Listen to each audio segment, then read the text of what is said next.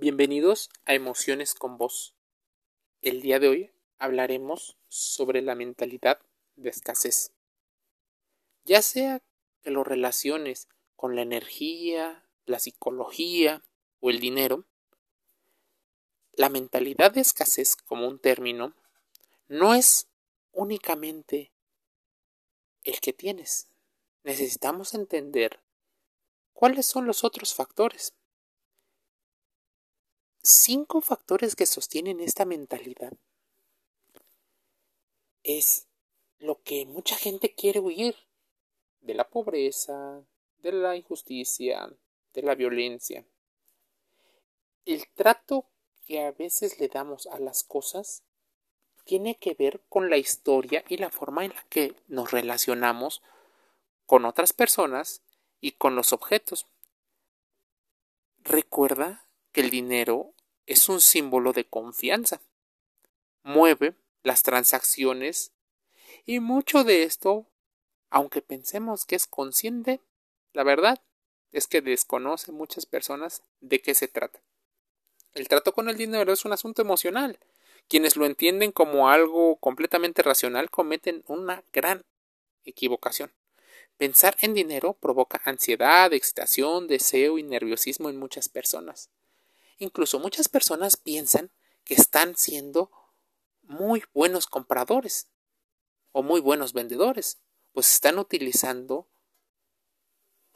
en sus transacciones el bueno, bonito y barato, por ejemplo, a la hora de comprar y a la hora de vender están utilizando comprar barato y vender caro, sin entender otras leyes que rigen estos comportamientos de aparente abundancia y aparente escasez.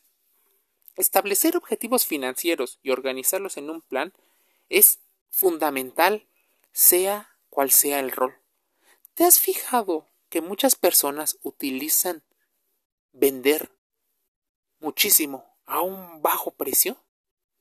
¿Qué plan llevan ellos? Pues no sería muy racional tener que trabajar más y más y más. ¿Qué pasa con las personas que venden muy caro? Pero muy pocas piezas. ¿Acaso ellos son muy inteligentes? No. Ambos tienen el recurso y las habilidades y han comprendido el modelo de negocio. ¿Cuál es el suyo? Bueno, como te decía, la mentalidad de escasez normalmente viene en términos filosóficos, en términos espirituales, como algo malo pero nadie te explica por qué nació ese aspecto negativo. En particular, nace por la división del trabajo, la naturaleza humana de querer siempre estar más poderoso que otro, el tema de los estatus o los ingresos y la obtención de recursos ha hecho que haya personas con menos y personas con más. La mentalidad de escasez es aquella mentalidad que deberíamos de llamar mentalidad de sobrevivencia, pues la mentalidad está puesta en las cosas más primarias, en las cosas más básicas. Por ejemplo, comer, dormir, todo aquello que salve la vida del humano que está Por ejemplo, si una persona no tiene que comer, lo primero que va a estar pensando es en comida. Es por ello que muchas personas optan por sustituir la comida por algunas adicciones que eventualmente le generarían más daño, como serían las drogas, el alcohol y otros fenómenos. Si te explico que dándole de comer a las personas no solucionas más que a corto plazo el problema. ¿Pensarías tú que yo también tengo mentalidad de escasez? Tal vez debas de pensar dos veces en tu concepto de mentalidad de escasez y en el concepto que tienen otras personas.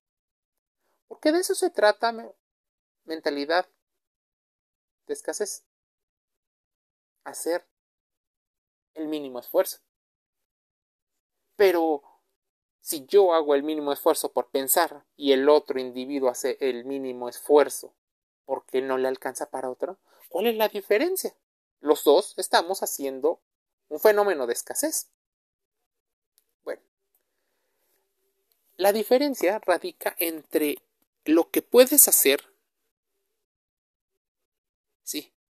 lo que puedes hacer y lo que te alcanza para hacer.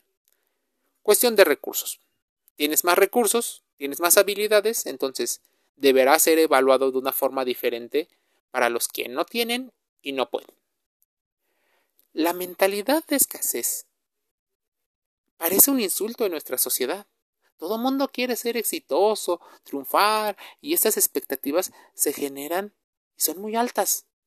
Eso hace que haya dos tipos de personas que nos educan. Normalmente una educación muy polarizada. Entre los que son sumamente exigentes porque así creen que se lograrán las cosas y los que son demasiado permisivos apapachando a otros individuos por lo que eventualmente yo no tuve cuando fui niño o estuve en esa misma posición. Para activar los pensamientos y emociones que cambien esta mentalidad por otra que haya mayor disponibilidad, porque no te voy a decir que más abundancia, no alcanza la abundancia para todos. Y este tema de la igualdad se ha perseguido por más de medio millón de años, así que no es un tema nuevo. Lo que es nuevo es la forma de comprender de manera introspectiva y de manera comparativa lo demás. ¿Qué se necesita?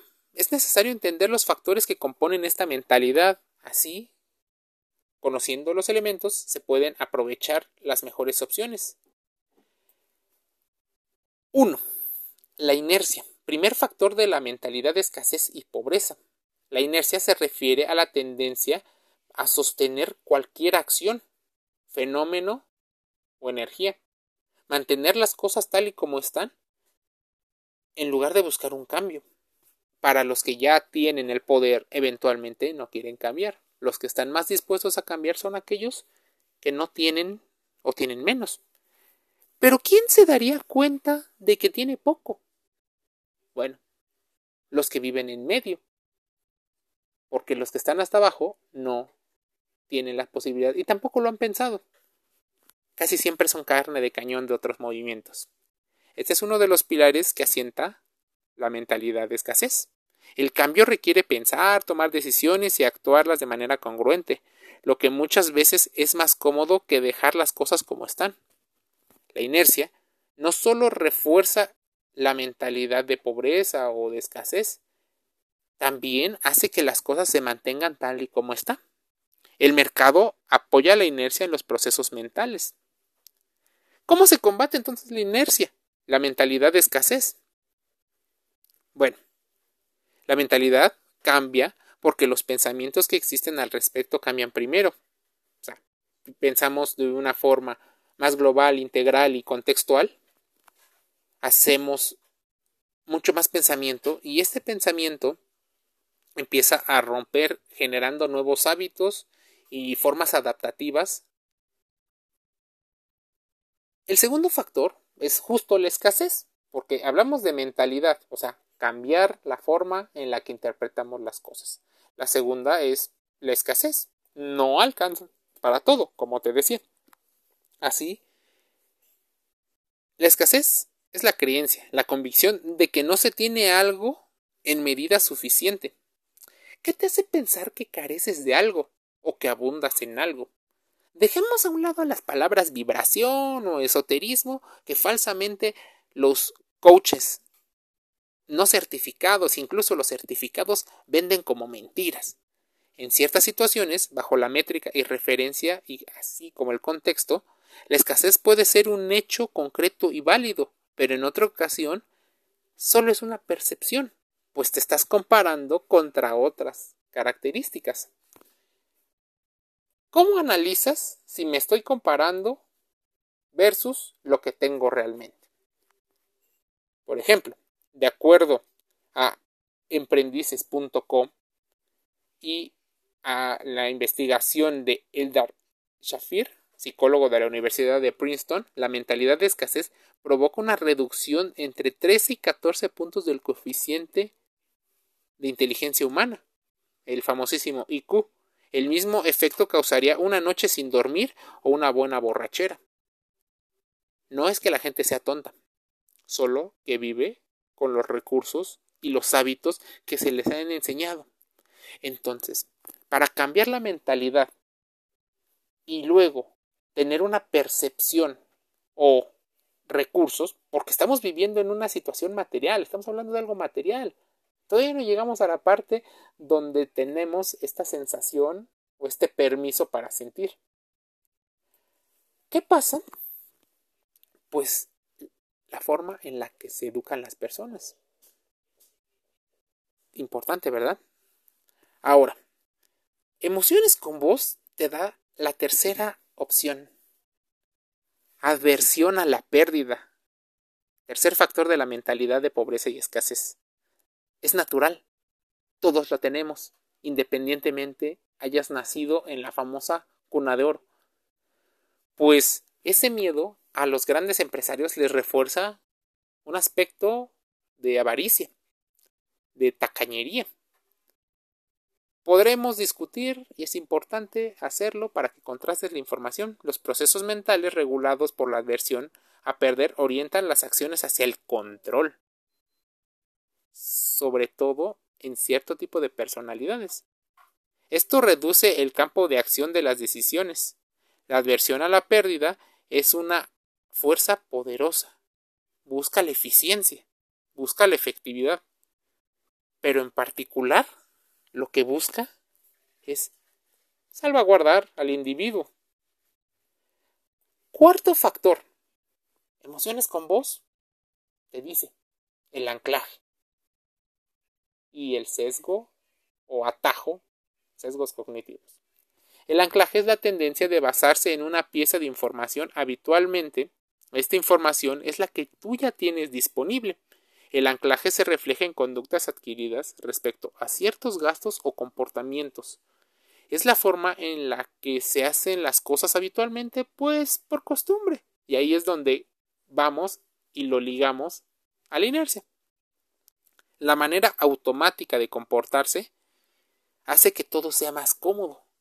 Esa comodidad genera un placer en los centros de recompensa del cerebro, por lo cual tú sigues repitiéndolo. Sigues haciendo exactamente lo mismo porque esa acción para ti representa algo importante, ¿verdad? Así se genera la mentalidad de escasez. Quinto y último factor, el privilegio del presente. Habitualmente evaluamos todo con la perspectiva del presente y no con lo que hicimos en el pasado. Es importante considerar muchos aspectos, pero hay personas que no lo van a hacer. Seamos claros. No quieren hacerlo, no lo van a hacer, y aunque se les haya presentado la oportunidad, lo dejan pasar de largo. ¿Por qué? emociones con vos te lleva a que pienses un poco. El factor de privilegio del presente hace alusión a la lucha continua y poco justa que se produce entre el ser presente y el ser que se proyecta en el futuro. ¿Quién soy hoy y quién quiero ser el día de mañana?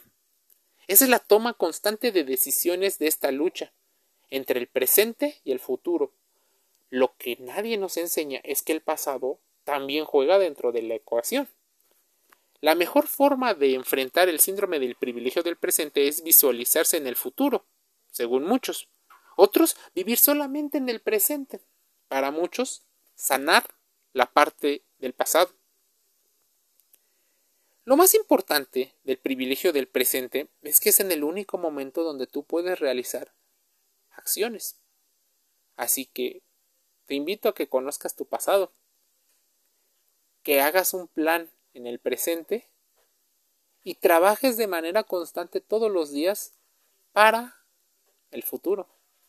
Escucha tu voz interior, emociones con voz.